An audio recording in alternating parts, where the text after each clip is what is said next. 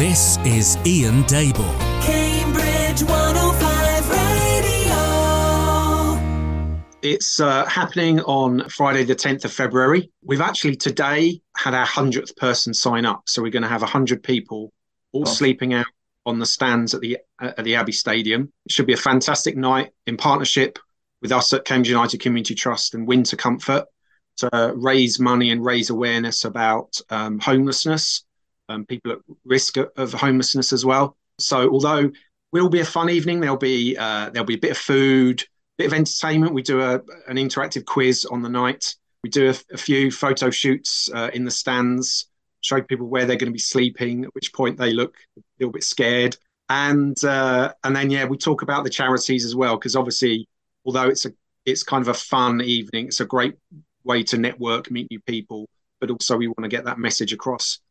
And then uh, they head out into the stands, sleep out, literally on the concrete. Some people who've got season tickets will sleep on their on their seats or near their seats where they go every uh, every home game, and then hopefully try and get some sleep um, and wake up nice and early in the morning and get a nice uh, nice hot breakfast. And I think I'm right in saying that you're not necessarily looking for additional people to come along and take part in the sleep out. You're focusing more on the fundraising at this point. Is that right? Yeah, I mean, we're pretty much close to capacity in terms of numbers now, uh, which is amazing. It's the most we've ever had.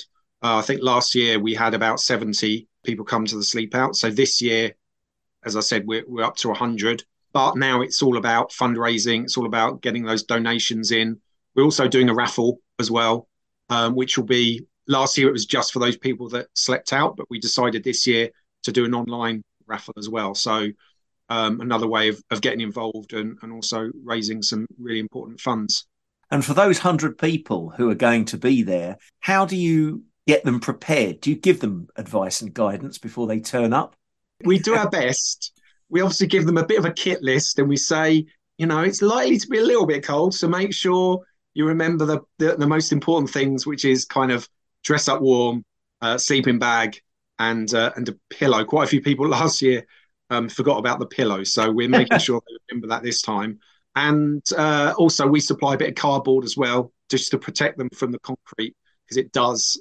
I mean, I've done it for four years now, and it does get cold progressively through the night. There was one one year, 2018. I don't know if you remember the Beast oh, from the yes, yes, yes, yes. Oh yeah, it was. So we were out we were out on that night doing the sleep out. I was actually with my 84 year old dad. Brilliant because I get to tell them, you know, if my dad can do it, you know, you lot can. Um, but yeah, so we do prepare them a little bit, but we do have an indoor space as well. So whenever they do feel a little bit uncomfortable, they can come inside and get a, a hot drink as well throughout the night. And having survived the beast from the east, what are your personal tips if you were giving people who are coming along your top tips on what they need to do? Is it layers? Is it the sleeping bag? What what are the things that are going to keep you insulated? Definitely layers. Layer, layer, layers. You know, I'm trying to think how many I think I had about six layers on at least the last time.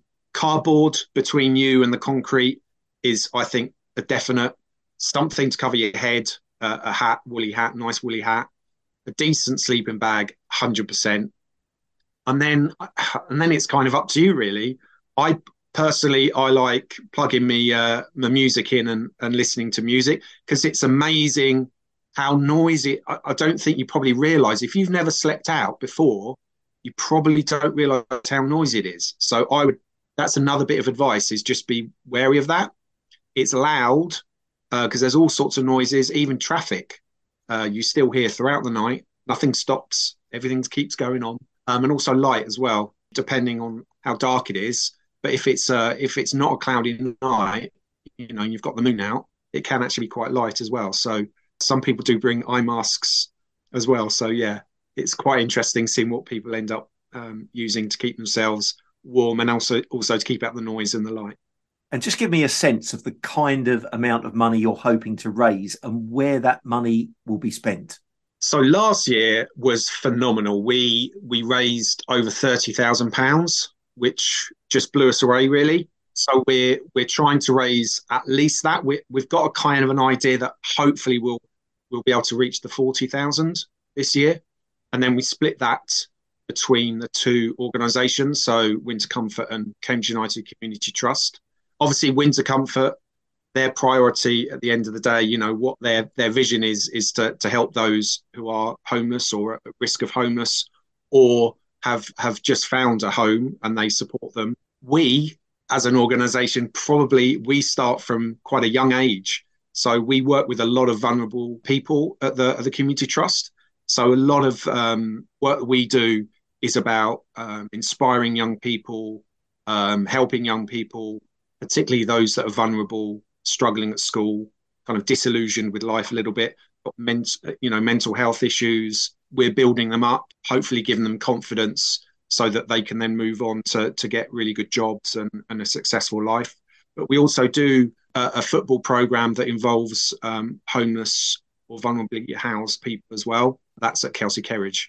Well, I'll tell you what we'll do. I'll get you back on in a couple of weeks' time and we will talk more about the things, the good work that you do uh, here in Cambridge.